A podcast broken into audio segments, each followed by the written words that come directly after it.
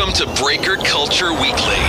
The guys from BreakerCulture.com help pull back the curtains and give you insight into the hobby. Sit back and enjoy interviews, product breakdowns, and hobby analysis so you can get your edge in the marketplace. And now, to the show. What's up, guys? Ty from Breaker Culture, and this is episode 66. As always, thank you for joining. Uh, we are excited because today we have a little bit of a different guest, someone that's not uh, entrenched in the hobby each and every day. A gentleman named Scott Green who owns, who founded, who runs a site called Prospects 1500. Go to prospects1500.com to check them out. They are all about, as you probably could guess, prospects. And usually in the baseball, actually 100% on the baseball side, he uh, manages different correspondents who who write and, and evaluate and check out all 30 of the major league clubs minor league systems. So they they understand minor league prospects. They put out a top 50 for every team every single year. They do a midseason top 50. They do it all. They've done it for almost four years now, and uh, they've got some great analysis. And I'm excited because today, as you know, at Breaker Culture, we we spend a lot of time digging into analytics. We try to find ways to help you get an edge and the way you spend money in sports cars, the way you spend money investing in players. And today, you get to enter the mind of someone who runs a prospecting site. And so you can apply that obviously to sports cards and figure out maybe where there's some uh, opportunities with your Bowman collecting, your Topps collecting. There's even some players we talk about. We do a top five at the end, actually, not even at the end, towards the middle. We just we bring up different players throughout the conversation and, and kind of understand what goes into the mind of an, analyzing a player like that. And uh, if it translates into card value. So, a lot of good takeaways. We also, for those that run businesses, we talk a little bit about how he's managed his site, some lessons he learned recently from SEO and how to, to optimize his search engine results. We talk a little bit about social media as well. So, a lot of good takeaways. I think you'll enjoy the conversation. Scott's a, it's a great guy. I'm looking forward to more collaborations in the future with them and what they do at Prospects 1500. So enjoy the conversation. Go leave us a review at iTunes uh, on iTunes. And, and, as always, if you have any feedback, please hit us up at Breaker Culture, and uh, we'd love to hear what you have to say. Enjoy the conversation.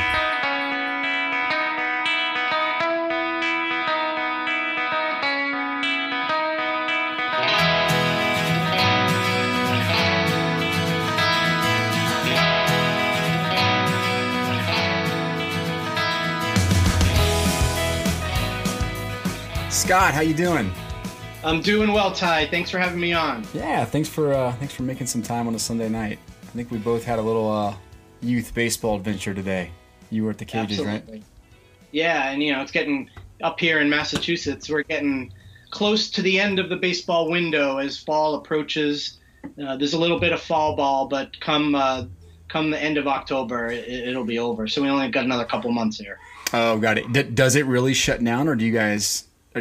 You guys have a pretty intense kind of yeah, winter and, and, trainings. In this, in this neck of the woods, we've got a fall program that goes, you know, basically our school's starting later this week. Okay. And it'll start in September and go till the second or third week in October, and that's that's it. Anything in the winter will be indoor clinics, that sort of thing. We just can't be outside with the the temps and the snow and what have you with Mother Nature. Yeah, I get it. We we get a little bit of that, but nowhere near what you guys get.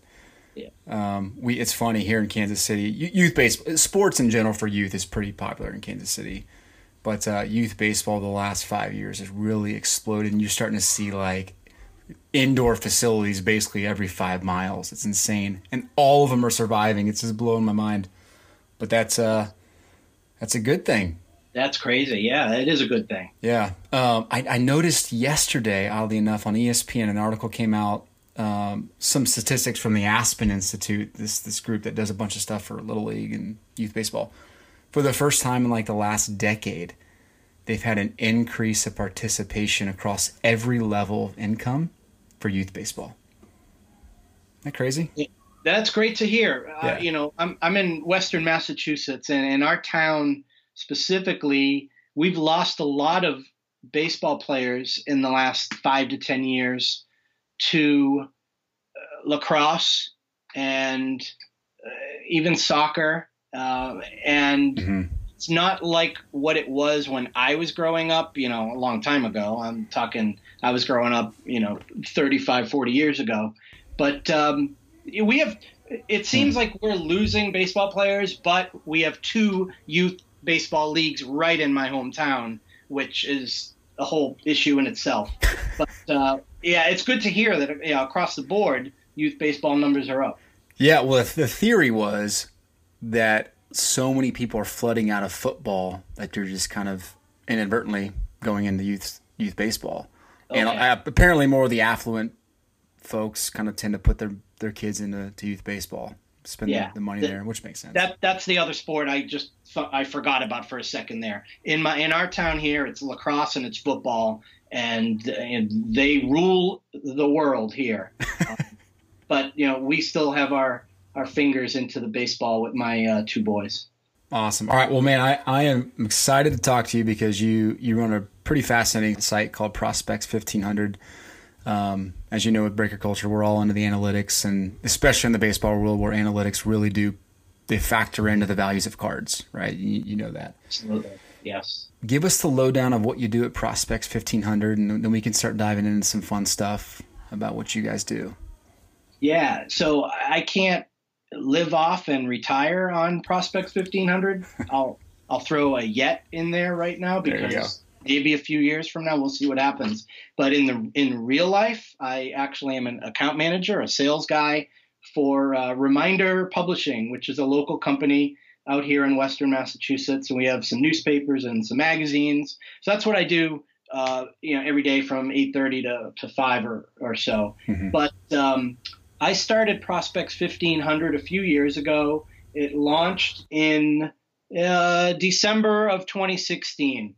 And January of 2017, the very next month, is when we dropped our first uh, group of top 50 prospects for every team. And we basically have been rocking and rolling since then. I mm-hmm. wish, I, you know, one of the questions I think you wanted to ask me was, um, what would you have done differently? And I think that I would have loved to have started Prospects 1500 two or three years earlier.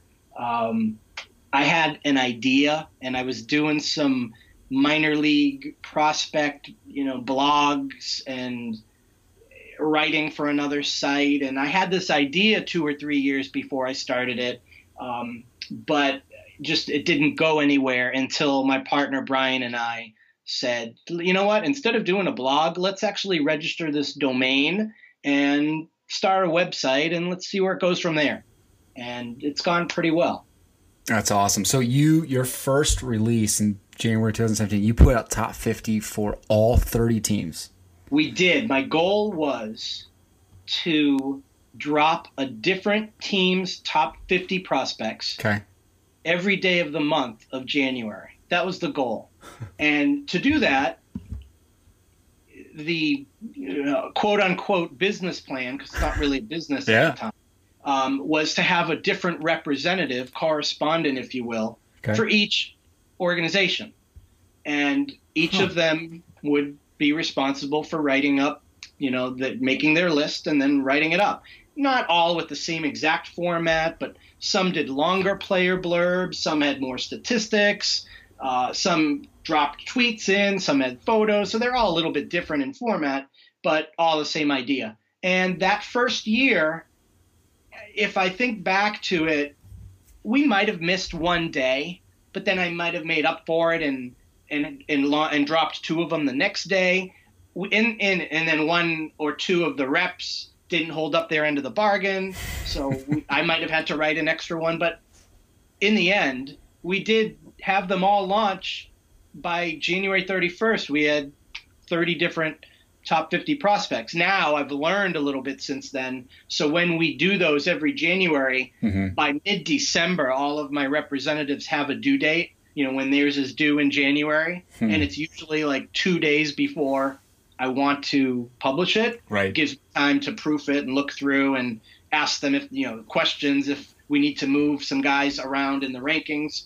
But so it's it's going pretty well right now. From mid July to like literally right now in the mm-hmm. next week or so, we're finishing up our mid season top 50 lists for every team. And I, no one had due dates. They kind of submitted them when they could. I'm really flexible with my staff.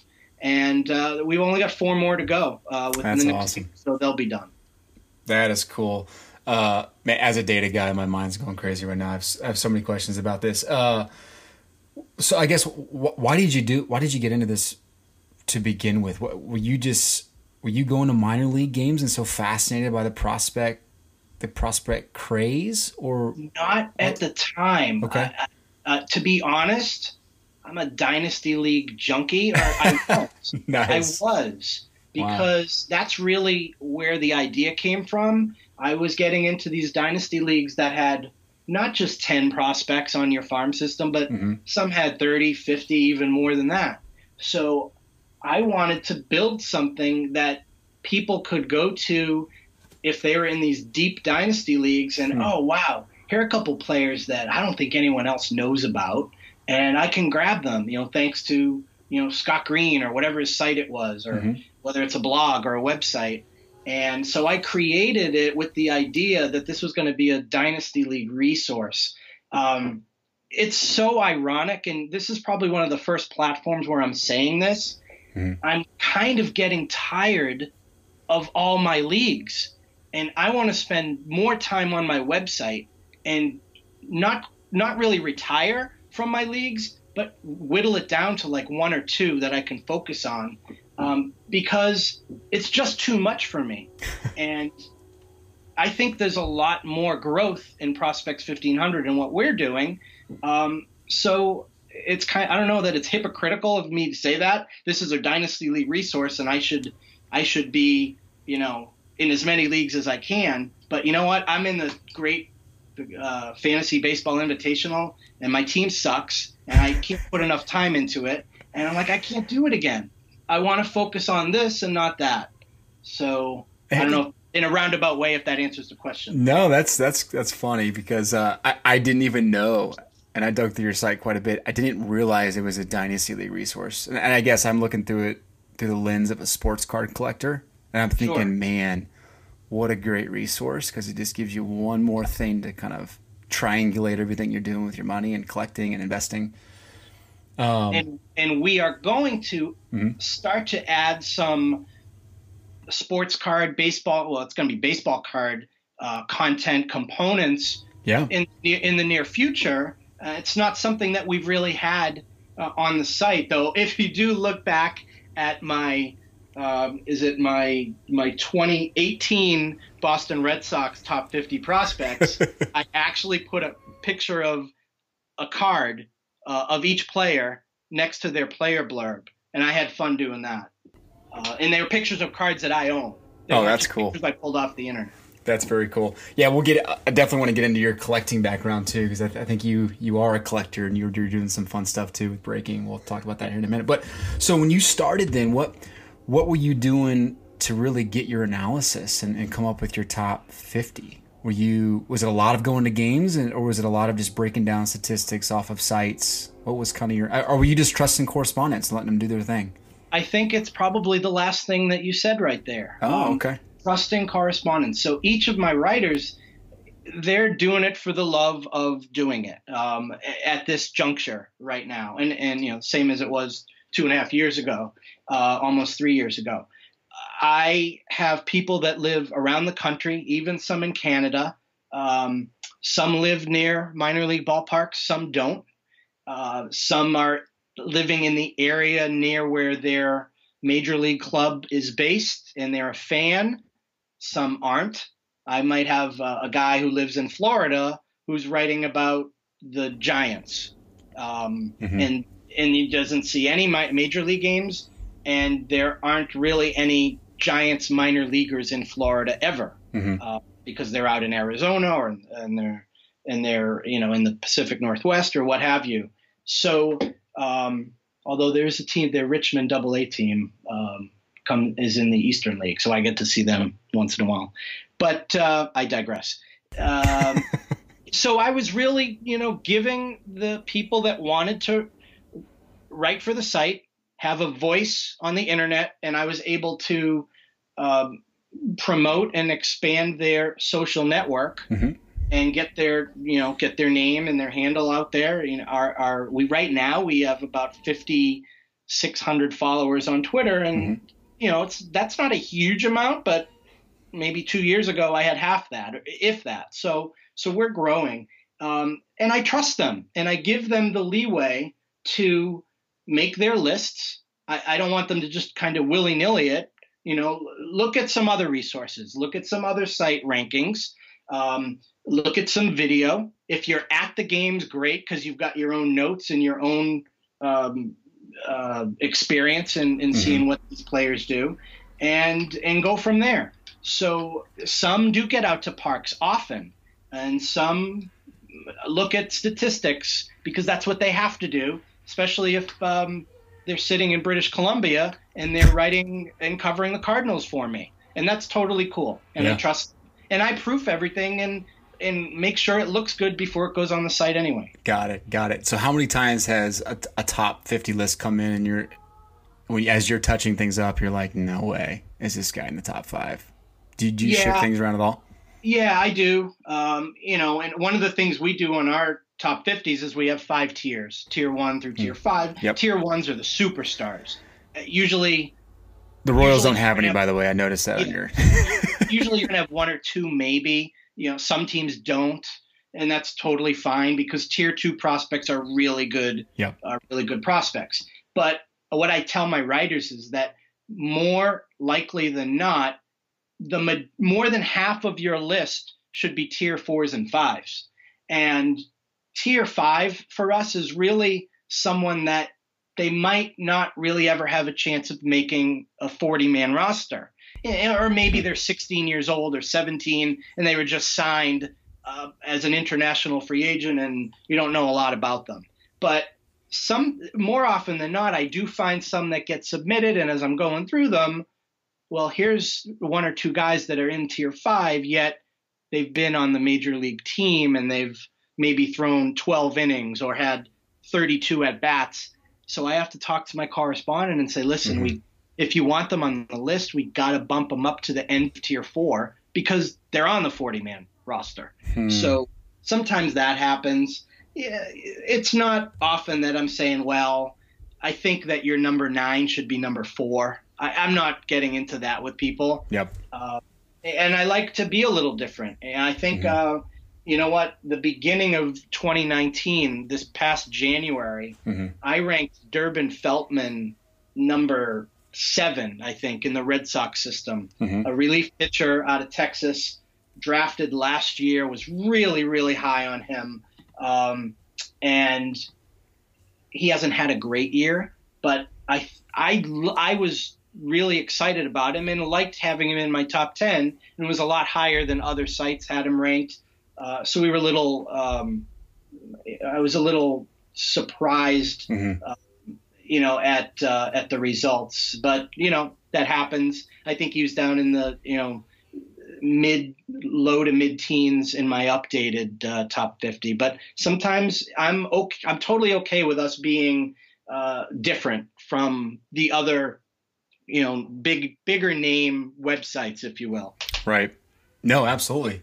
I think uh, from from the sports car perspective that's what people are looking for right? What were the or the diamonds in the rough, or the guys that people aren't talking about, where you can go snag their pro- first Bowman card for cheaper than exactly know, where all the hype is. You know what? Can I give you a? Um, let me give you a really quick example of oh, yeah. a prospect that card was really doing well and was a top ranked prospect, and he hasn't really done well. I think the prices have gone down a little bit, and I'm not as high on him as I was back in January. And, and again, I'm going to shoot back to the Red Sox because I know them the best.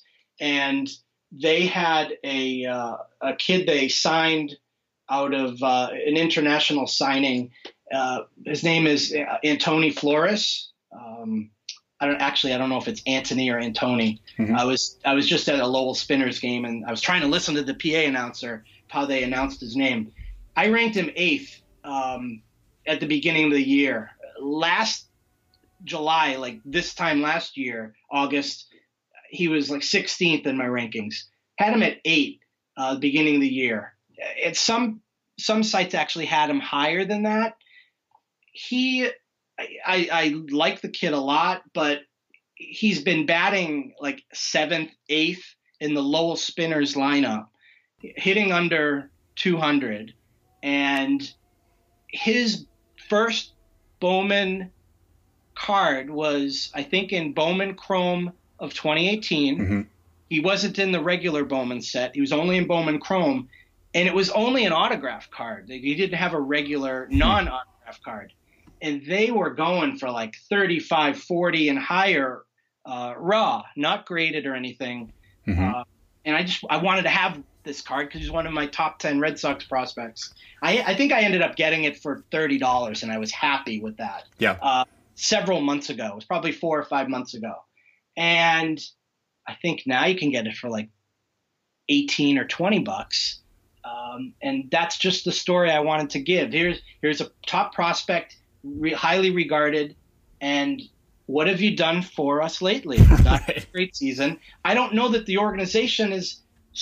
If they were really, really high on him, I don't think they'd be having him hit eighth in the low A lineup. Yeah. Yeah, that's interesting. What happens to the card value, I guess. Yeah. So that, that, that does bring up a good point, though. I mean, as you've kind of as you've grown in your ability to prospect and understand these young players, wh- what is it that fans typically kind of overlook on the stat sheet? Um, I mean, th- there's obviously the WAR, right? There's the the fan graph stuff that we get that we can look at and real quickly sort and find players that are doing stuff. Mean, But what is it? What is it? You're kind of you're isolating more now as you've matured in your ability to evaluate. and I'll probably uh, I'll be you know straight up and honest with you here. I'm more of the old school, you know, look at the stats on the back of the baseball card. Mhm. Uh, although I I'm not a huge fan anymore of um, batting average Mhm. uh, as opposed to like on base percentage and and slugging percentage. I'm a big fan of the OPS stat. Mhm. Um, my a lot of my writers are into that and know more about it maybe because they're younger than me and they understand these these uh, goal sabermetric statistics and whatnot Right. you know w- weighted runs created plus and you know um, you know ISO and and uh, FIP for pitchers which is kind of like an ERA I think Mhm. uh, but you know, I don't know as much of that, so I'm I'm entrusting my writers to dabble into those more statistical sabermetric things, which some do in their columns and some don't, and I'm totally okay with that.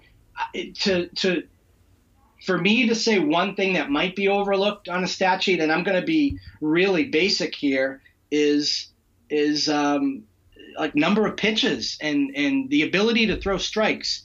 Because you know there are so many pitching prospects that come up that can throw 100 or 101 or 102 miles per hour. Mhm. but they struggle with their command and they're not going to make the majors if they can throw 104 consistently and not throw strikes Right. so, you know, I, there are probably some names off the top of my head that I could rattle off. Um, you know, one guy I see, I'm very close to Hartford, Mhm. and I go to a lot of Hartford Yard Goats games. And I love Yard Goats name, by the way. Thank- One of the thank- greatest mascot names. and a side note, one of the, the greatest things ever is when they play these what if nights, and they they play as the um, the the Hartford steam cheeseburgers or the Hartford uh, River Hogs. I mean, those are great nights. so good. Um, so they have a pitcher in the Rockies system. Is in their top ten or fifteen, I think.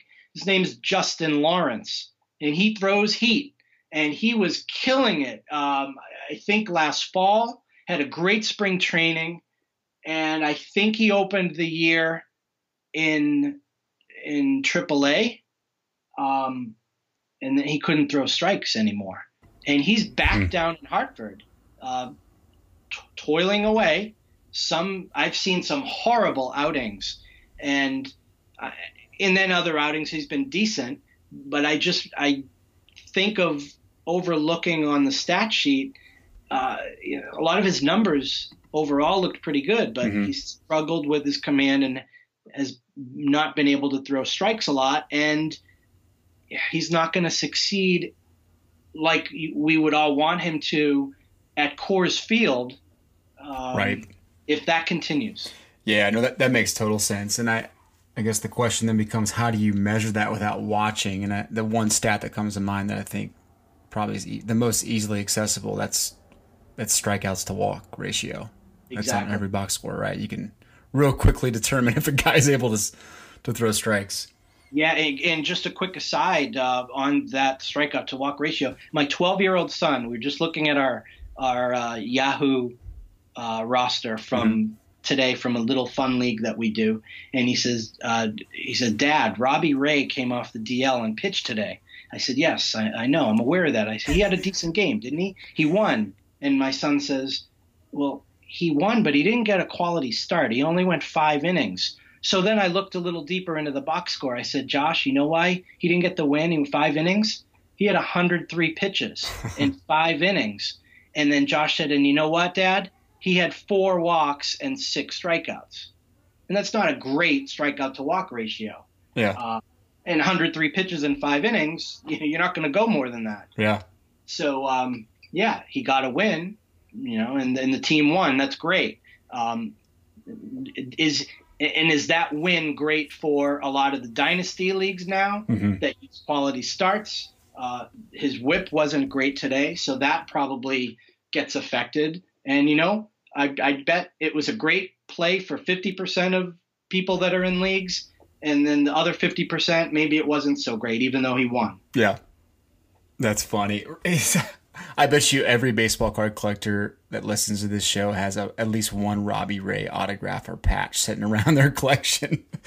there was, I think it was like 2017, where he basically was in every product.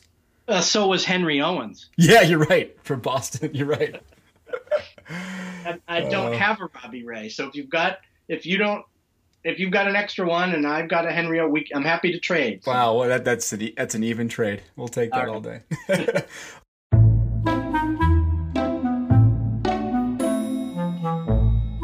all right, can, can you imagine trying to manage 621 active auctions in your own eBay account just for breaks?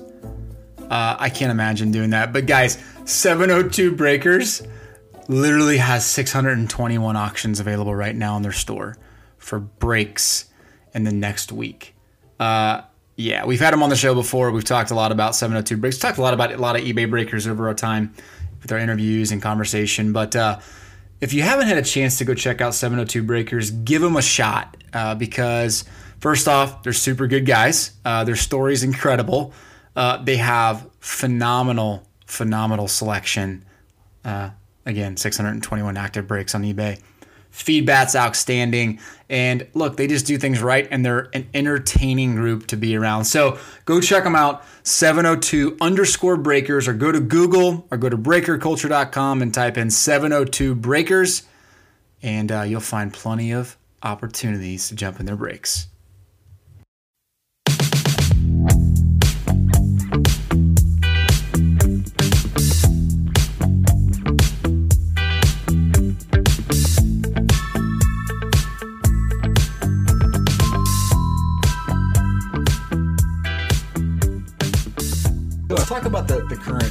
MLB season. I'm, I'd love to know kind of your thoughts on kind of how things are playing about, playing out, specifically from the rookie side of things. I mean, Yeah. when you projected these guys out, I'm guessing some of these guys were on your list a couple years ago, even last year, right? Uh, Yeah. Probably most of them Yeah. were on your list I- last year. I wrote out a few names the people that pretty much doing what we thought they'd be doing. Okay. Um, and then I've got a few that kind of surprised me.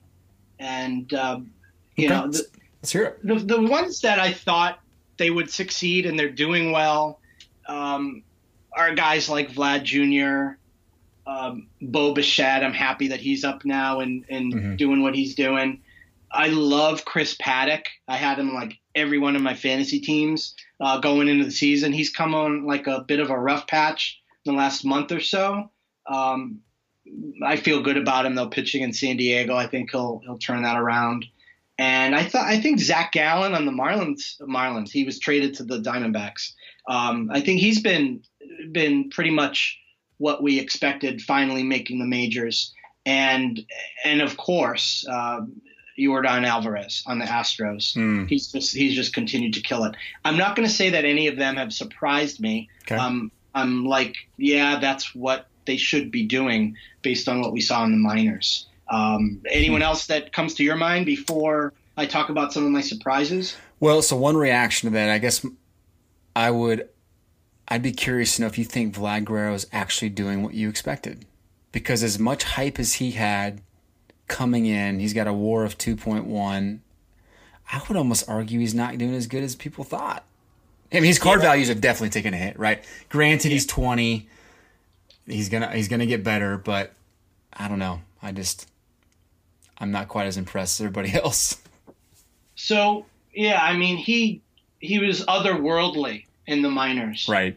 and you know he's a rookie that hasn't. You know, I'm going to go back to the stat I like. He has an 821 OPS. Mm-hmm. um, and around 820 or higher is is good. Mhm. I, I I think. Um, you know, anything over 900 is awesome. Yep. Um, so he was struggling. He's been coming around. He's getting on base more. He's he's you know 40 walks to 69 strikeouts. I mean, Mhm. I don't think that's that bad for a batter. Um, I mean, obviously, if you you have some more walks closer to the amount of strikeouts, it's it's great. Mm-hmm. Um, you know, 15 homers. Yep. You know, he was hurt for a little while. Maybe he's surprised me that he's not doing what everyone thought he would do, but Mike Trout didn't his first year, and I remember I hated and he sucked Dustin Pedroia in his rookie year, and then he went on to be an MVP one year. Right. So, uh, not that you know, Dustin is nothing like you know the hitters that Trout and Vlad Jr. are, Mhm. but uh, I think I think Vlad is learning, and I think he will be even better next year. Yeah, that's fair. I think the one thing that stuck out to me when kind of looking through stats of rookies just a couple days ago was how well Fernando Tatis Jr. has done in comparison of Vlad Guerrero. It almost reminds me of last year's race between Ronald Acuna and Juan Soto. hmm You know, Soto being Guerrero and Tatis being Acuna. I mean, Fernando Tatis has got a 4.2 WAR. I mean, he's only trailing Pete Alonso. And I, I just I did not realize how good he was doing in San Diego. He was he was the runaway rookie of the year choice until he got hurt. I still think he is. Absolutely. Yeah, I mean, and he's the full complete package on defense too. Yeah. Uh, you know, Vlad is serviceable at third base. He's not a bad third baseman.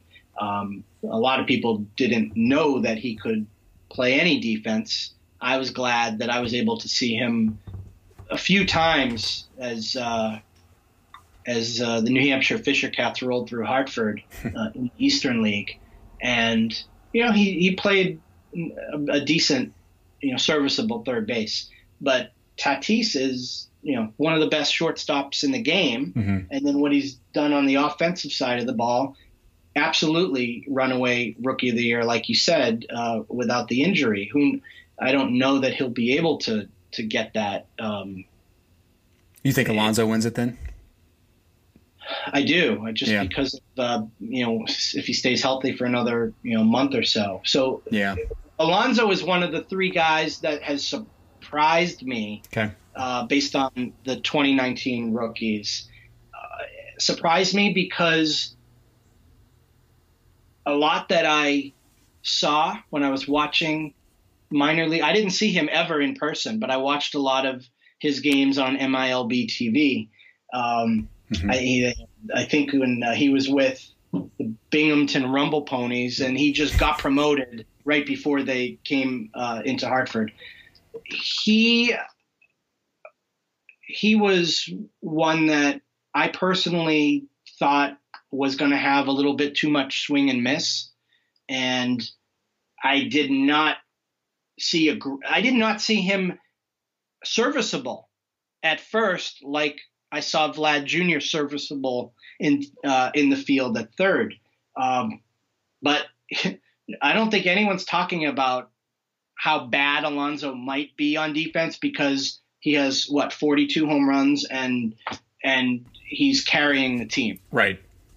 And he is very surprising to me. I, I thought he would be okay, not amazing. And mm-hmm. he's been amazing. The thing with a guy like that, though, is I mean, he's what, 25? Almost 25? He's 24 and 3 4, something like that. Um, the second he stops hitting home runs, his values are going to plummet in the sports card world. I mean, yep. in New York, the New York market will obviously sustain him for a little bit longer than usual, but he's the type of guy, like, if you're an investor, you got to be so careful because you're essentially buying at his peak unless he does this again next year and the year after. Nothing else behind him. Yeah, agreed. And I'm I'm sure you're going to want to get into that a little bit with me and investing in cards and my thoughts on some, some, of all that. And I'm I've been very uh, open in my opinions on Twitter a lot of times with with rants uh, that I have. But uh, yeah, I understand where you're coming from with with value, uh, like taking an immediate hit if he stops hitting home runs. Sure. Sure. Well, who are your other two surprises outspoken, then? Outspoken is the word I was looking for. Well, there. we will definitely get into that, but let's let's cover your uh, your two other surprise rookies. Then I'm curious. Well, um, you know, on the Red Sox uh, side of things, as a fan here, I did not know that um, Michael Chavis would be able to do what he did. Mm. Uh, the uh, the guy was killing it the first couple months of the year, mm-hmm. uh, or as soon as he got called up. I'm yeah. sorry, not the first couple months.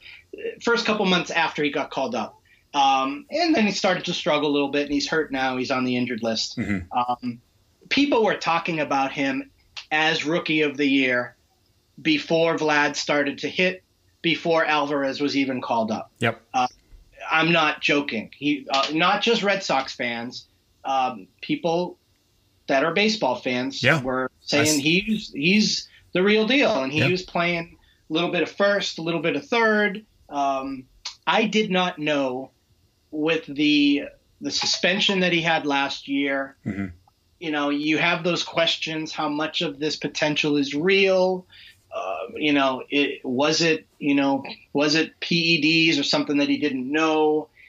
There were question marks. Mm-hmm. So just to see what he's done makes him one of my surprise three. And, you know, hmm. he can certainly improve a lot. And I hope he comes back healthy, you know, for next year. I don't know if he's going to be back this year.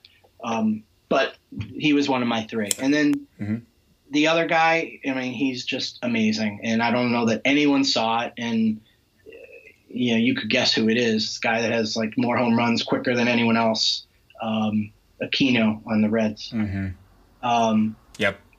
I mean, he's a beast, and he's. I mean, I guess is it like Alonso? If he just stops hitting home runs, is our card's going to plummet in value? Hmm.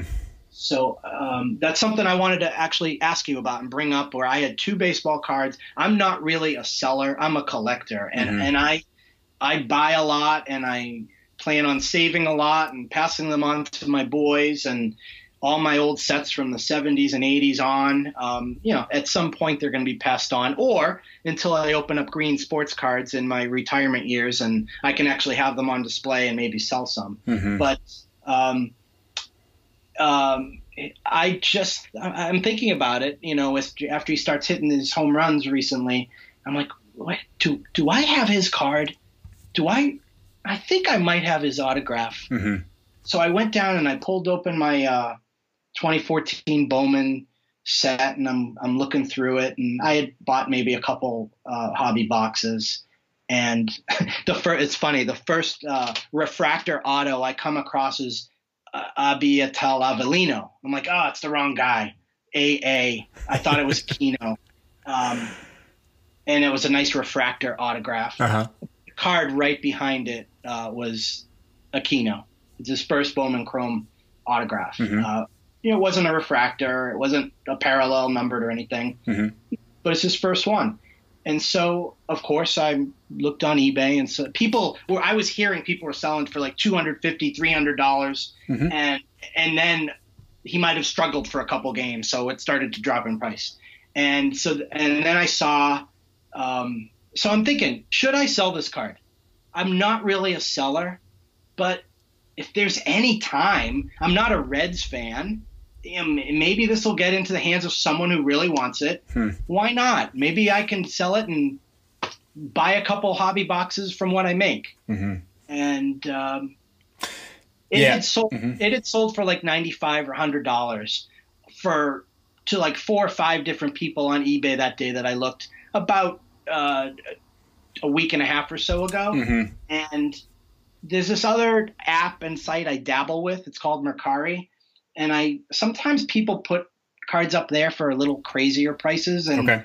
I put it up for I put it up for two ten, and then they have this feature where you can promote it, and it takes five percent off, Huh. um, but it gets to more people. So it took the price down to one ninety nine, and I got an offer from some guy for one sixty. So we went back and forth, and actually we settled on 170. I got 170 for the card, Wow. and if I had put it on eBay, I might have gotten a 100. Hmm. And uh, so, so that's a card that I sold recently. Yep. Going back to the original question, he's one of my surprises this year. I never would have thought, you know, four or five years in the minors that Aristides Aquino was going to come up and do what he's done for the Reds Mm-hmm.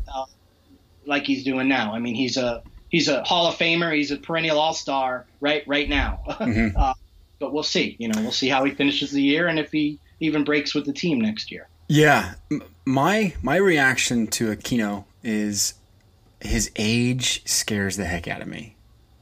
I just I was no way I would buy his his 2014 Bowman Chrome because it was 2014 Bowman Chrome, right? It was, yes. Yeah.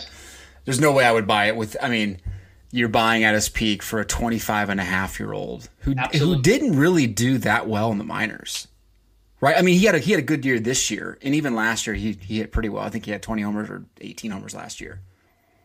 But I mean, in rookie ball and single A ball, he was just okay. So it's like, what happened? You know what? I mean, nine. I, I thought it was actually. I said four or five years. Nine minor league seasons. Yeah, 248 career batting average. Yeah. And, you know, 124 home runs over nine years. Um, Hmm. And now he's got. I mean, what does he have? 14 or so in the majors in right. three weeks. I don't know. Yeah, yeah. How many games has he played? He's uh 22 games. Yeah, 83 plate appearances. Man. Okay. So I mean, there there's a great baseball card for for us to talk about. You know, what who are the people that want to hold on to the card? Mm-hmm. Who are the people that want to buy this card right now? And hey, if someone wants to give me $170, sure. Heck yeah, for a card that was worth a dollar three weeks ago. Right, right. Now, Right. uh, I want to bring up one other card, but I don't know if, if you want to get into that or talk about some other things first. One other comment on that is I Sure. I do think I mean age is something I think is definitely underrated when it comes to collecting in baseball. I guess in any sport, but really in baseball. Football you can get away with a little bit older cards, older players, but baseball age is so important for investing. And I hate using the word investing because it's not really investing. You know, prospecting. The other thing that worries me with with Aquino is he plays for the Reds.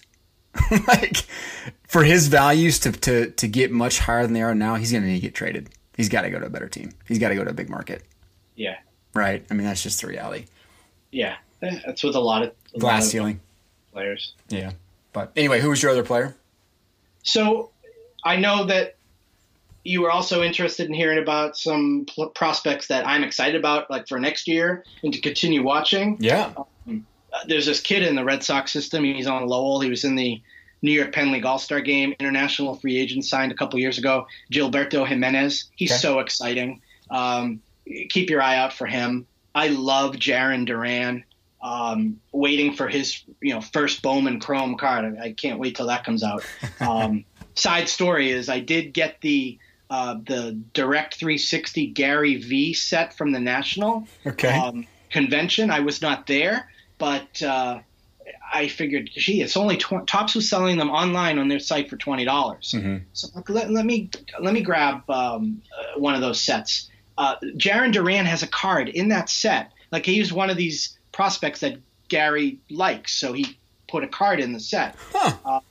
So I actually got a single one of those Jarren Duran cards for a few dollars um, on eBay, and this was before I knew I was going to actually purchase the set. Um, so so I got the set, and it's really cool. It's awesome. If if anyone doesn't have a a, a copy of it and you can get it for like 20 or 25 bucks, definitely grab it. There's some amazing cards in there. Um, so I had this extra Jarren Duran card, Mhm. and uh, just last week Portland was in Hartford, and it was my first, not my first chance to see Duran play because I did see him play in Lowell last year, shortly after he was drafted.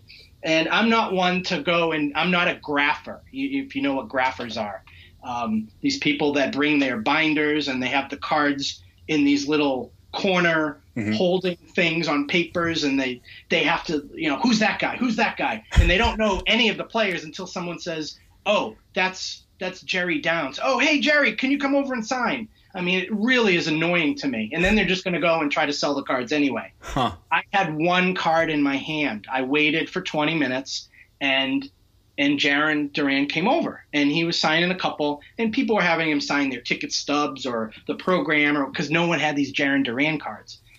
A couple had maybe from a minor league set, Mhm. so I finally he came over to where I was. I said, hey, you know. Great to meet you. You know, I'm excited about about your future. Could you sign this for me, please? And he did. It was really cool. So I have this one in-person autograph card that I would never sell. I mean, it's all about the experience to me, Totally. and one of my favorite prospects. So I have this 2019 Gary V. Bowman Direct 360 card signed by Jarren Duran, and, and that's a keeper for me. Um, uh, and That's and awesome. of course, the, the other two names that I wanted to just throw out that I'm really excited about is uh, Giants Marco Luciano and, and the Rays Wander Franco. Uh, okay. So those, awesome. those are two that. All right. Um, so I bought one Bowman 2019 Bowman jumbo box. Actually, I bought three, and, and two of them were for group breaks that I did, Mhm. and the- the other one was for me, like a personal box. And in the personal box, my three autographs were a Nationals Telmito Agustin, and Say that five times fast. Yeah, I mean, so that might be a four or five dollar card right now. Yep. Uh, but the other two were pretty cool, and I was pretty happy. One was a Bowman Chrome, uh, Victor Victor Mesa, his Mhm. first auto, and the other one was a Marco Luciano refractor Mhm. autograph. So, so that was I was pretty cool. I mean, if I sold the Mesa and the Luciano, it would get me close to what I paid for the box back. Um, I haven't sold either. I've had some offers, um, So- but, I've, but I've held but I've held on to them. So, like a guy like Luciano, but yeah, those are great polls, by the way. Um, the Luciano, like, what do you like about a guy like Luciano? I mean, because there's a ton of hype around him. Like, he's top three guy in the product right now.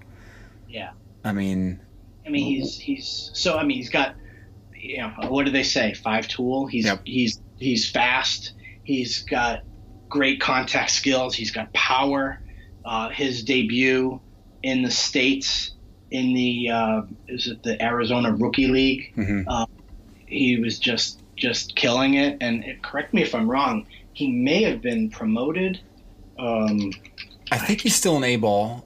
is Uh, he? Yeah, uh, as of a couple weeks ago, I don't know. Because he's he's in the Giant system, right? He's a shortstop for the Giants. He's in the Single Giants. System. Yeah. Yeah, you, know what? He, he he was promoted, so he went from the Arizona Rookie League, and now he's with the, The Salem team. Volcanoes in in the Northwest League, uh, a little low A, uh, short season, whatever you want to call it. Yep. Um, and I guess he's, he's not hitting that well in nine games um, after promotion. Just absolutely killed it in, in the rookie league. So you can't always just look at rookie league stats, but you know he's exciting. And you know what? If I mean, I mean, for the next month or so, or actually, I don't know how many. He doesn't have a month left of games. Um, I, we'll see what he does the rest of the year and into spring training, and who, who knows? I mean, his card values could drop a little bit, uh, but he is one of the hottest right now. Um, so I've I've held on to his card, and and I think I will. The other guy in the Giant system that's ranked pr- pretty high is Joey Bart. Are you a big fan of Joey Bart? I, I, you know what? I'm just going to be totally honest. I, I'm, I'm not because I've never seen him play. Okay. I haven't caught any of his games on TV. I I would never be able to see any of his games live because I'm not out anywhere near where he's played. Mhm. I know he's he's in the top top 20 or 30 overall prospects in in baseball. Yeah.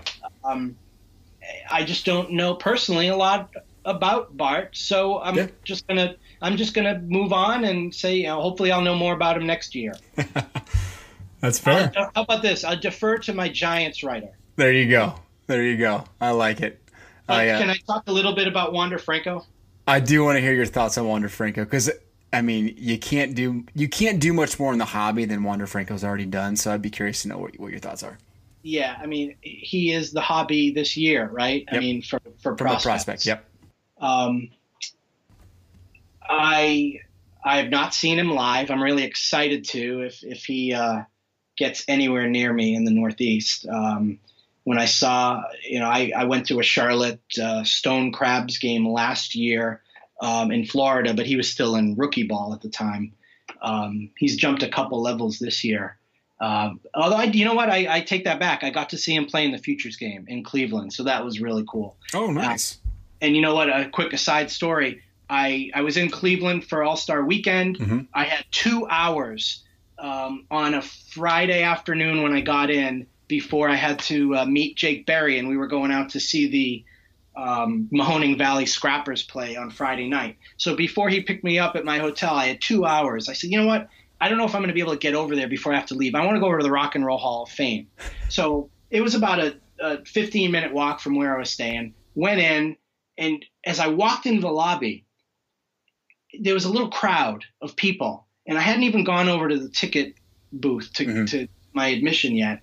And I look over, and I, I recognize one of the guys because I had just seen him a few hours earlier when I got off the plane and I was in the airport terminal. It was Royce Lewis, the Twins Yeah. so, and he was signing autographs for people in the terminal. So that was cool. So, in this little crowd of people at the Hall of Fame, it was Royce Lewis. And I'm like, those have to be some other players with them. And you know what? They have to be some other top prospects.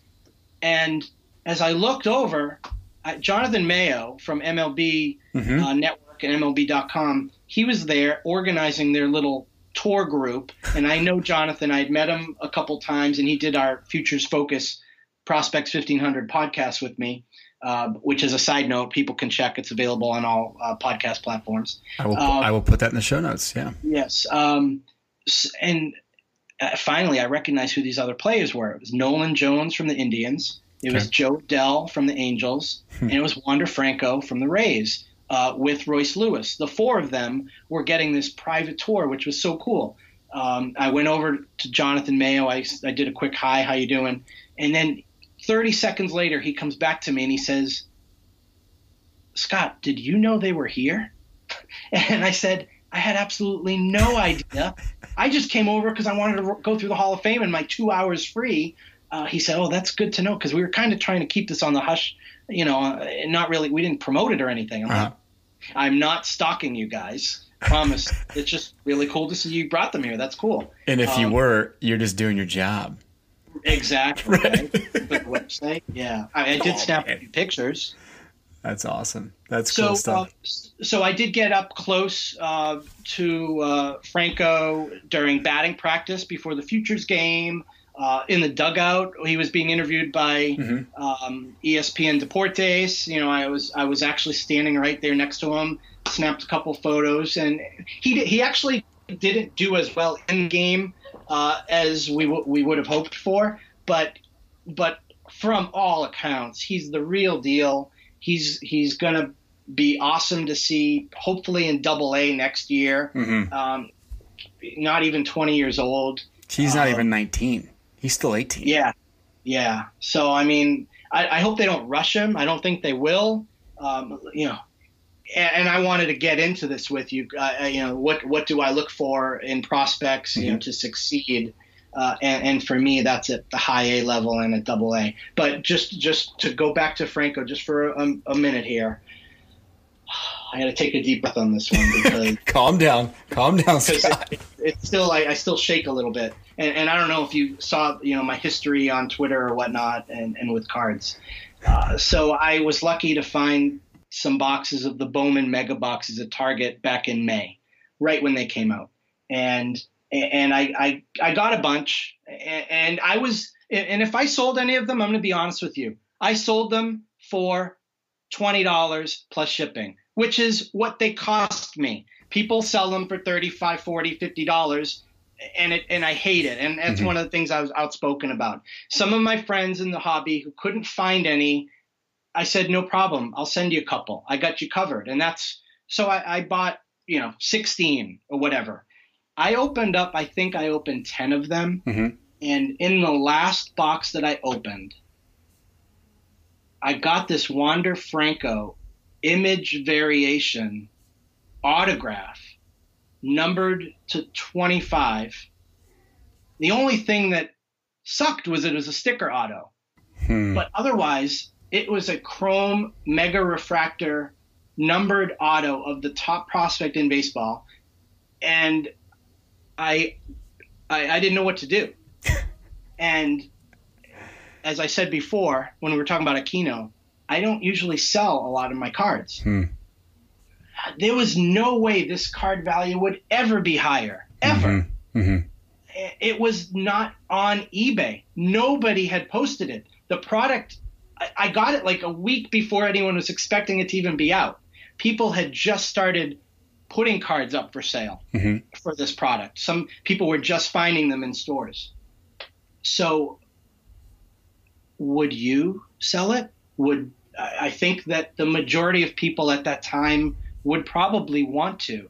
And I had never had anything that was going to sell for what it would sell for. I didn't even really know what it would sell for because there were no comps. So I asked a few people, you know, mm-hmm. what to what to do if I was going to sell it, you know, when to post it, uh, take an offer, buy it now or make whatever. And this was my first like real test in the hobby of baseball card collecting and having a really, really cool card and what do I do? And, and if I sell it, you know, is this going to be a good thing? Mm-hmm. Um, there were a couple of the image variations, the same card that yep. were posted, but they weren't autographs. And they were li- being listed for like 300, 500.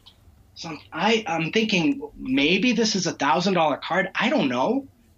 So I guess should I just tell you what happened? Yeah, I mean my my reaction to that would have been if I'm the first and it's the absolute best player, best card I could get, yeah. I'm 100% listing it because you're going to get such a good premium on it.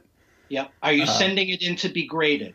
Um, I know enough about grading now to, to at least look at the card to see if it's going to get a good grade, but that I would make a a quick decision on that for sure. I, w- I would say that he get graded. Yeah. I never. This is another things that I go off and rant about the whole grading thing. And I have probably eight or nine graded cards from that I've purchased. Okay. In my collection, and many of them are from years ago mm-hmm. because I just I got a 1984 Roger Clemens Fleer update uh, XRC that I never had because I only got the Topps set that year, mm-hmm. and Clemens was one of my favorite players. And I bought the card at a decent amount. It was like a hundred dollars way back when, and that was a good deal. Um, and it came, it was graded. And I have a, a Yaz rookie card that's that's graded. Um, then my Ken Griffey '89 Upper Deck rookie is a graded card, but it's like it's like a seven or an eight, and I don't care because it's it's the card. Um, so what's your rant then? What's your stance on grading? my grading? rant is that I I hate grading. I never send cards out to be graded ever. Okay. Um, Why don't you I like just, grading? I'm I'm curious. This is I, I, don't want to send my cards in the mail to someone else, and I have a chance that I might never see it again. That's just that's I'm I'm scared. I'm I'm I'm, I'm a loser, I guess. But um, I, I just uh, maybe I would do it if it was in person or like at a show that I went to or. Um, I don't know. Huh. I, I just and why do people grade cards? Because they want to increase their value. I think they do, maybe more so to increase value than protection. I'm sure of that because there are oh, so many sure. ways to protect cards. Mm-hmm. So to send it in to pay money, to pay more money to get cards graded because maybe your $50 card will be worth 150. mm-hmm. but I can go. That's my soapbox. Um, to be honest, I just don't send them in, and I wasn't going to send that Franco card anywhere because I wanted to get it online as quick as I could. That makes sense from from that card's perspective. That makes sense. I would I would say it's 2019, Scott. It's okay to send cards in. You can put tracking on it. You're gonna be okay. All right. But well, I maybe I'll try it in the future. Yeah. All right. I'll keep my mind open. That's a that's a whole different discussion. I we could go down a whole long path on that one for sure. We could, especially with PSA and all that junk going on right now. It's just kind of a mess. So yeah, I, I, yeah, I get the, the hesitancy. I get it. So I so so I got some good advice, and people told me that it's great to have an auction end on a Sunday night. A lot of people are home. Uh-huh. Um, if they've gone away anywhere for a weekend, they're home. They're you know they're they're online. They're on their tablets. They're on their phones. Sure. Um, and I got the card on a Wednesday, so I I had it all ready to go, and I posted it on Thursday night for a three day auction, mm-hmm. starting at ninety nine cents, and that was it. And I was just gonna let the chips fall where they where they may. Mm-hmm. And uh, seventeen hundred dollars later, I was a happy guy. Beautiful. I mean, you know what? It was crazy. You know, it it, it made some quick jumps at the end. I didn't know what it was going to do. People, we were out at a Hartford Yard Goats game that Friday night, and and I was showing a couple of the guys, and like, oh, that's awesome. You know, let's see what where it goes. And you know, it was like it was at it was like at nine hundred dollars on Saturday night, and I would I would be happy. I was totally happy because uh, I never sold anything for that much, and it just it just went up in the last, of course, like the last I think minute mm-hmm. where you know, probably people had those sniping apps. Yep, yep. Um, so you know, That's of course, you know, of course, after the eBay ten percent and the listing fee and um, whatever, I was I was still pretty happy, and it and it's you know helped me uh, cover some of my hobby purchases over the last few months. I'm sure your wife was was not arguing about that transaction. She wasn't. You know, she wasn't. you know, she'll, she'll ask me, "What's this four hundred dollars in at Walmart that you're buying?" Um, you know, and I said that's that's for all these boxes that I got for a group break. Um, but it wasn't it wasn't like, oh, I'm so excited you got that that card sold. It's like, what have I done for you lately? um, yes, wives and hobbies. Another uh, another great topic for another day. Um, but, but I feel like I'm one of the good guys in the hobby, so I should be able to to to tout that that was one great collecting success. yeah, no, that's awesome. That's really cool. No, I think that's uh, that's the way it should work, right? It should be, uh, especially in retail boxes where you walk into a Walmart and get a mega box and pull that out. That right. That's like the dream scenario for Topps. You know, like that's you. They just they just hooked in a, a collector who is kind of in and now is really really in. Exactly. Um, yeah. Let's talk about let's talk about prospects fifteen hundred kind of going forward. Sure. Um, you mentioned you mentioned something earlier about early stages. I, I guess even a year or two ago, your your your uh, social media accounts at I guess Twitter 15, 2000. Now you're at five, six thousand, whatever it is. What what have you kind of attributed to your growth back then, and kind of what are you hoping to do a little bit differently to continue growing what you're doing now? So big one question. thing that I'm a real big proponent of is is having good content, mm-hmm. regular content um, staying active uh, and tying in my love of the hobby. And I'll be honest with you, I've given away a lot of my baseball cards for Prospect 1500 giveaways. And that's helped us grow some followers and you know get a lot of retweets and you know I did a um, um, 40 for 40 uh, like uh, last year. Mm-hmm. It was like 40 years. Yeah, it was in 2018. It was my 40th year collecting. my, my dad bought me my first baseball cards in 1978. Uh, huh. So it's 40 years collecting, and I did 40 giveaways, which was really cool. It like went on for over a month. I like that. And, um, you know, just different. You know, obviously not cards from my personal collection, and I wasn't I wasn't going to break any sets or anything, but cool cards where they were relics or, you know even autographs or or uh, parallel numbered cards that uh, heck you know uh, 50 100 people would retweet and then i'd you know draw a winner and send them out the card. So i mean it actually did cost me stuff because i don't just drop a card in an envelope and throw, slap a 50 cent stamp on it. I'll put it in a little bubble mailer and and pay the three dollars and 50 cents at the time um, mm-hmm. to send it in first class with tracking and uh, so it cost me a little bit of money, but you know, it was all in building the brand. And and I've you know, it's marketing 101. I've had a lot of different careers.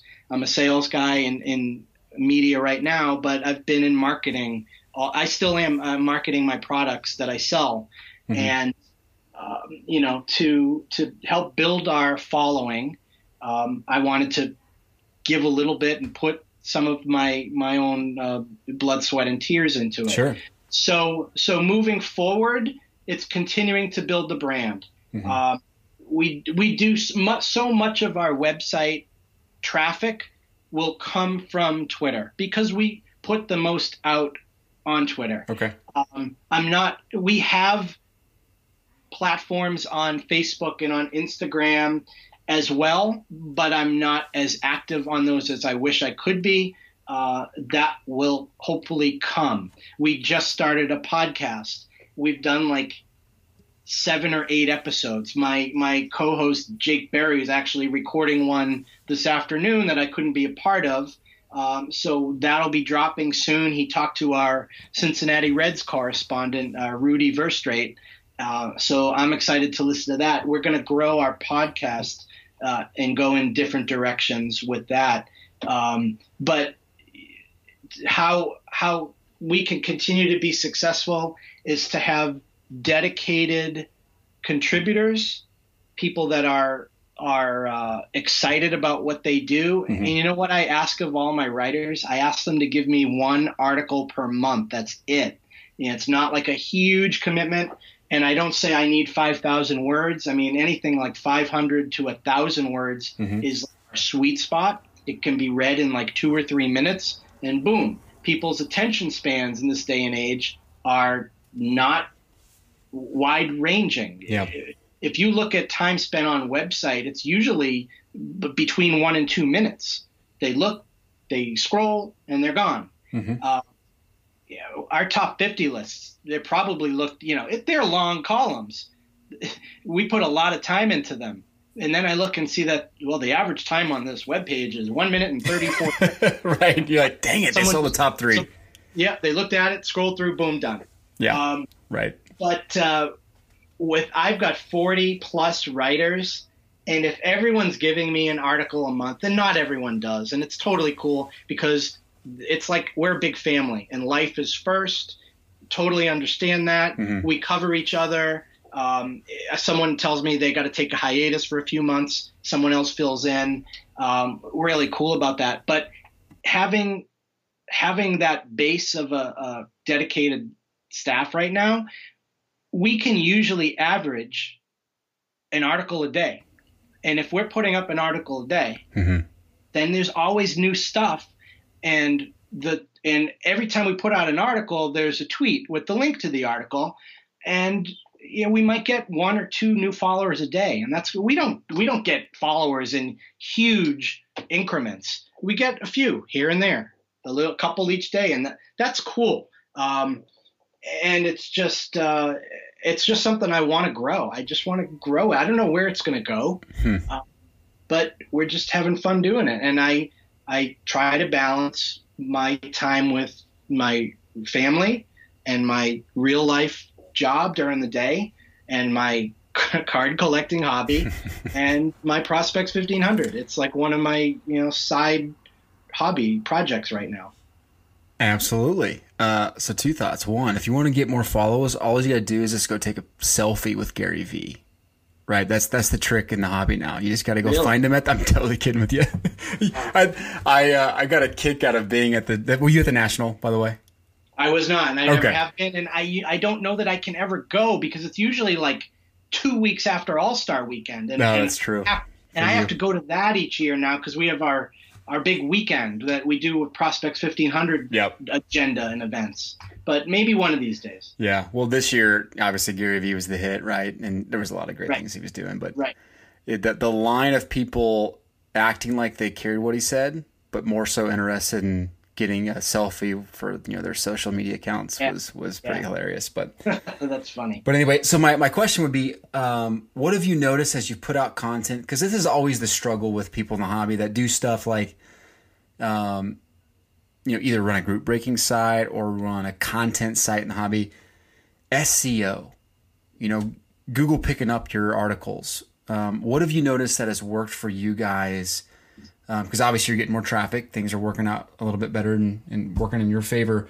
Is it the consistency that you feel like is kind of influencing your SEO and allowing you to pop up more in search results, or is it Absolutely. okay?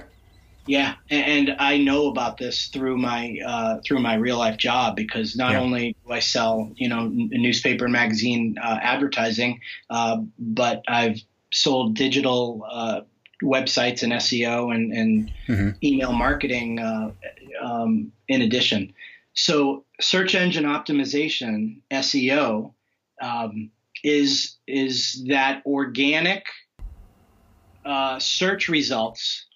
I'm- I'm doing a little explanation here for some Sure. people who not know. Um, if you go to any search engine, whether it's Google or Bing or whatever it might be, um, and if you type in, you know, and, and try this out, type in Milwaukee Brewers prospects.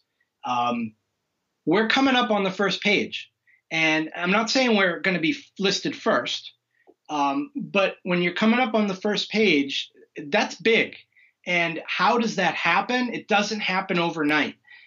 You have to put in the effort and have some back back end of the website Mhm. tools and whatnot, and some know-how uh, to do that. And and there are all different ways to do it. But for each article that I click publish, before I click that button, we have some keywords that are entered into a field. Um, you know, it might be Milwaukee Brewers midseason top 50 prospects. And so if someone's searching Milwaukee Brewers or they're searching top 50 prospects, having those keywords entered into that field, that will help. Um, I ask all of my writers to list every player's name in a section that's called tags. And any article you see on our site, at the bottom of the article, there's just going to be a list of tags. Mm-hmm. And it'll be all the players' names. It'll be like MILB. It'll be prospects. It might be um, top 50 prospects. It might be Rancho Cucamonga Quakes if it's a Dodgers prospect high A article. Um, so entering in all those player names in the tag sections, that also helps. And and then we have a tool uh, that helps us determine if the sentences are written well, if there's you know the certain uh, a, a, a minimum number of words that's the, the perfect for the length of the article, and so these things help us where like a year ago you might have to type in 2019 Milwaukee Brewers top prospects for us to show up on the first or second page. Mm-hmm. And as we built up our site and and also adding content to a website, just Google likes that. Mm-hmm. And it, as long as you're adding new material regularly, your SEO results will improve. And now we honestly, if you type in Milwaukee prospects or Brewers prospects, we're probably going to come up uh, now uh, where we might have had to type in more in the search before. Hmm. So the last thing I want to say about that is search engine optimization is for the majority of people that don't know your website. They are just searching for something they want to find.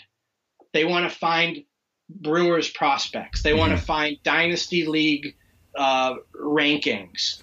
And that's what SEO helps when uh, these results come up. When someone knows our website, then you can just go up to the top of the your browser and type in prospects1500.com and you're going to come to the site. Yep. Most people might not even do that anymore because it'll be bookmarked on their phone, Hmm. or or they'll just you know what they'll just click the link um, on the on the tweet that has the link to the article. Um, but uh, that to No, try and good. answer your question, that that's what SEO is all about, and it's definitely something Hmm. I and my partner Brian focus on before we publish anything. And I don't think a lot of other I shouldn't say that. I don't know that some of the other minor league baseball related websites do as much of that as we do.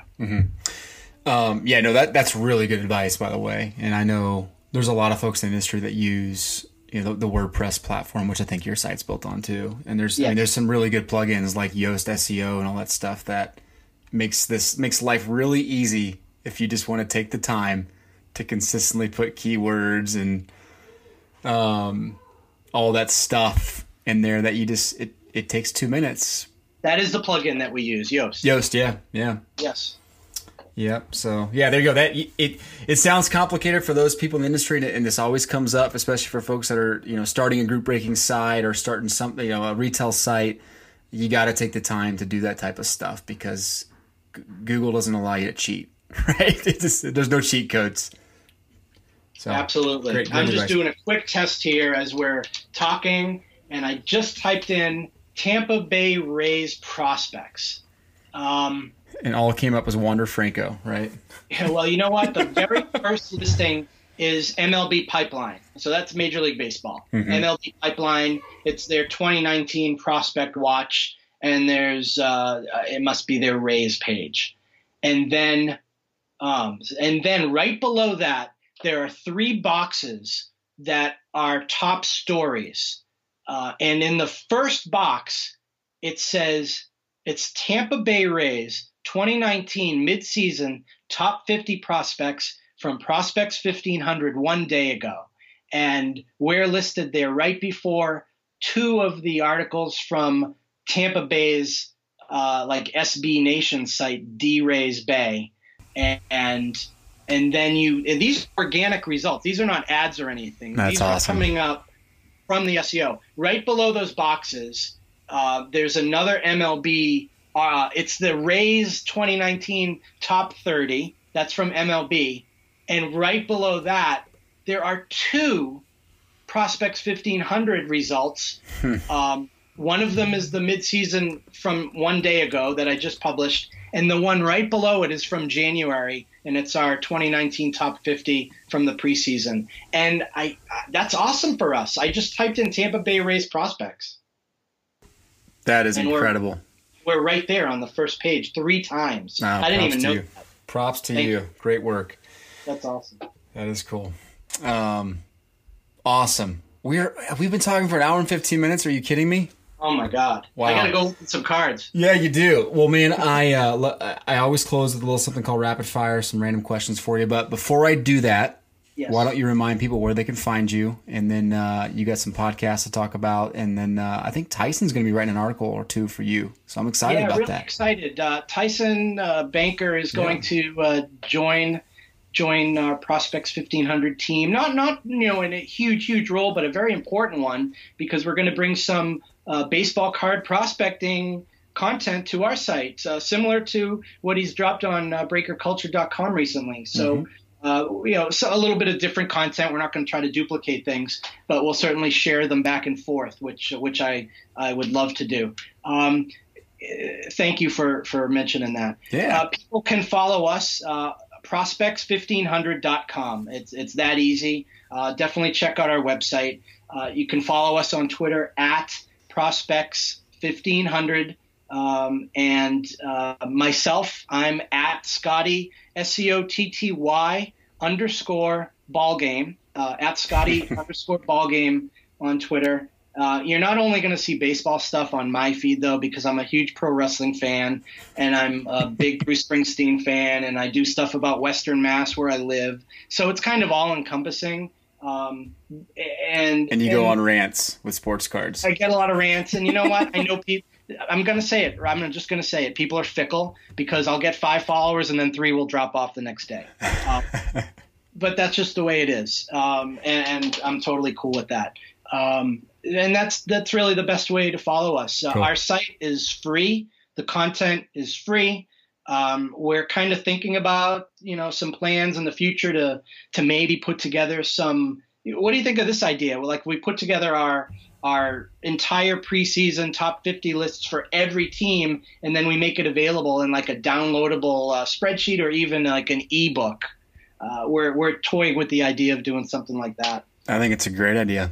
I mean, yeah. So you, we might- got to figure out how it, distra- it distracts from website traffic, but yeah, that's an interesting idea. Yeah, exactly. Um, and that's really those are Cool. the best ways to, to follow us and to follow me, and I appreciate it all. Yeah, we'll put all that in the show notes for for folks. Just click in the description. You can you can find Prospects fifteen hundred. All right, so a few questions for you, and I think the most impressive thing in our conversation, Scott, has been your ability to consistently name the mascots of all these minor league teams.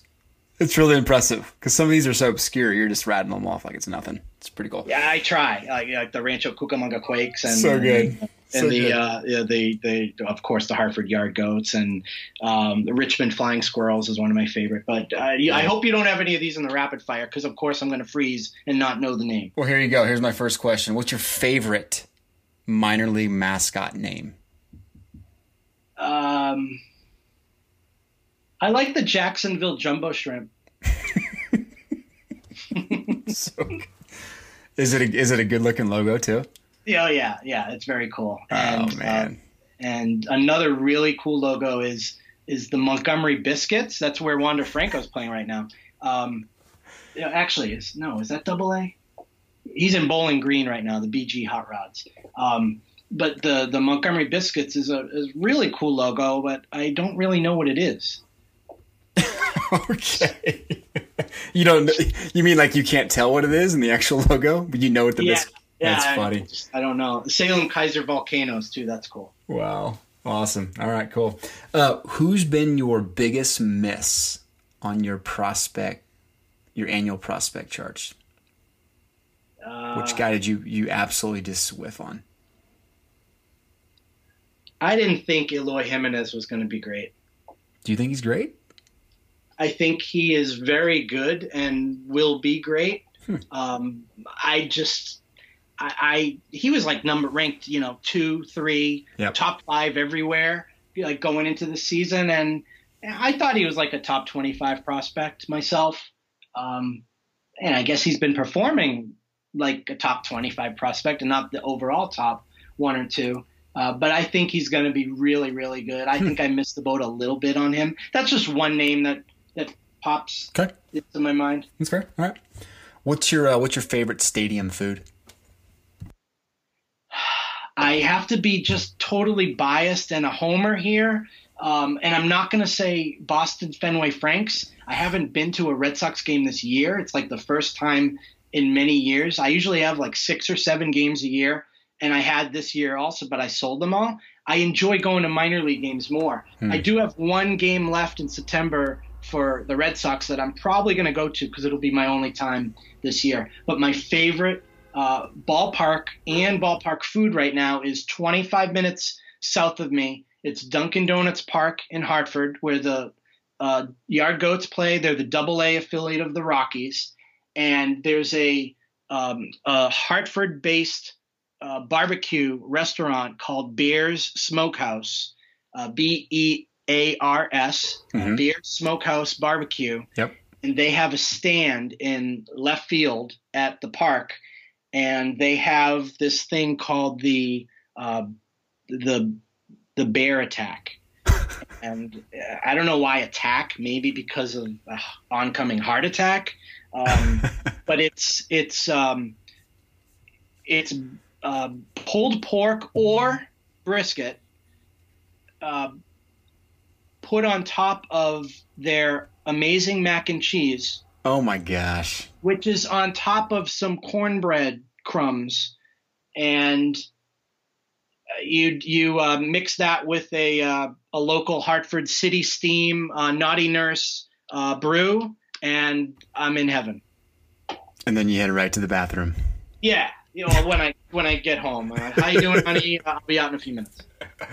awesome. That's that's that's a great food. But that that's my favorite ballpark food right now. okay. Although I do remember being at a Padres game a few years back, and they had some amazing food and drink out there at Petco. Nice. Okay. And great scenery. What You beautiful- must have great ballpark. barbecue at the Kansas City games. Oh gosh, please. It's the best Yeah. best in the United States. Yeah. Yeah. Um favorite sports movie? The rookie. Oh, is that Quaid? Yes. Oh, nice. I cry every time. Nice.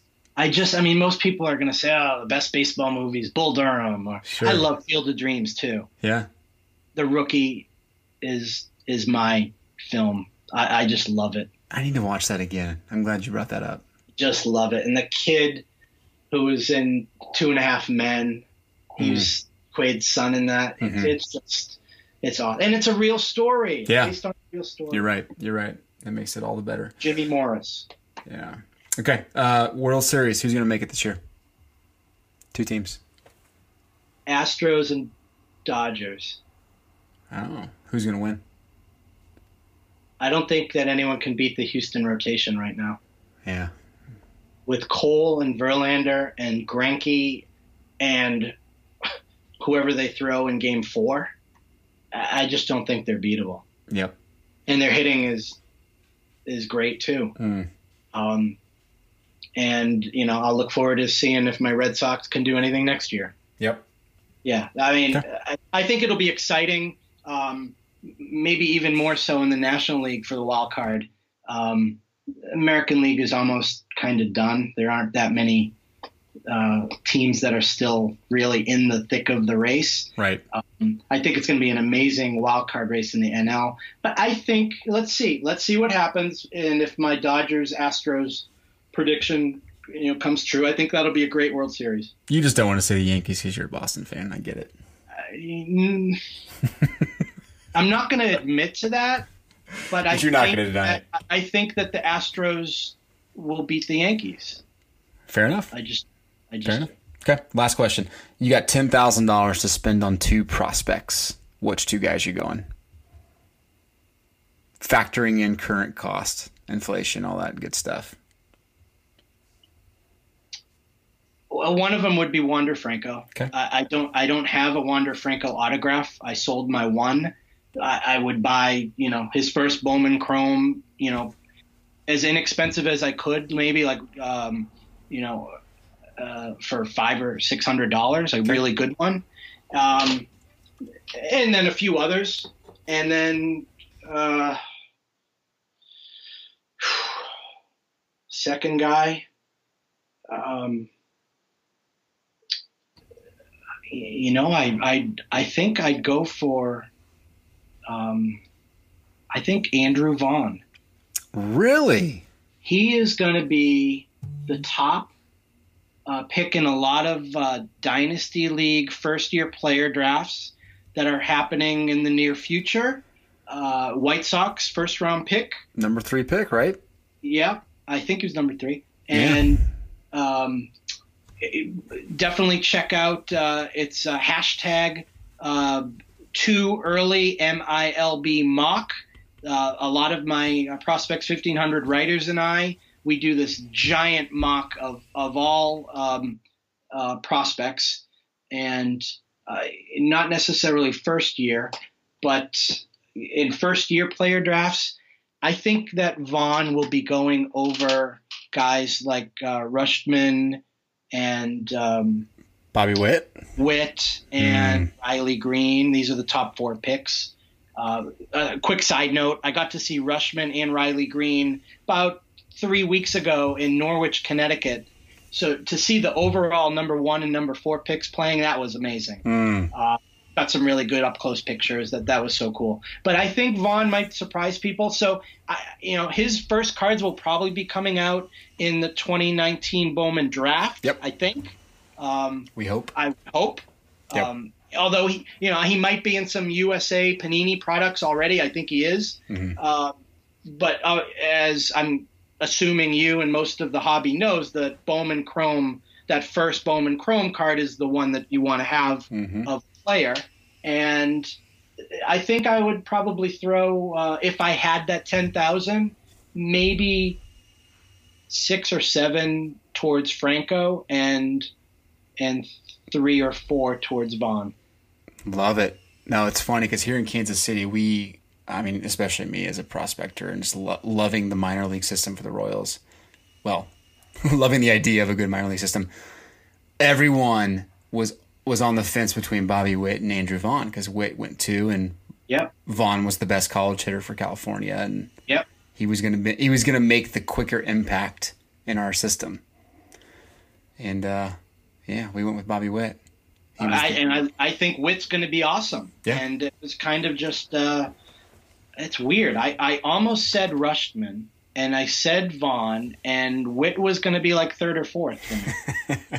but uh, that could change, you know? Who knows? yeah. Check out our Royals top 50 prospects on Prospects 1500. I did. I you go. did. Yeah, I did. Um, I haven't. I didn't look at the midseason one. So if you updated it, then I, I have not looked at that. I looked at your. Yeah, yeah, that was uh, updated probably a couple weeks ago. So Cool. check I will check it out. Right on. Well, good stuff, man. Seriously, have a great weekend. What's left of it, and thank you so much for giving me 90 minutes of your time. My I goodness. really appreciate you having me on, Ty. It's been a pleasure. Uh, anytime you want to talk baseball cards or prospects, and you know what, I, I'd even love to be able to contribute to uh, to something that you guys do in your site at some point. So just let me know. Awesome. That sounds good. We'll figure it out. All right, there you have it, episode 66. Thank you so much for listening. Please go to iTunes, leave a review for Breaker Culture Weekly. Love to know your thoughts. And as always, go to breakerculture.com. Tons of great articles, tons of fun stuff we put out there. Tyson Banker, a new writer for us, has been doing some really good stuff. And uh, yeah, I think you're going to continue liking what we got going. So appreciate you listening. Have a great week. See ya.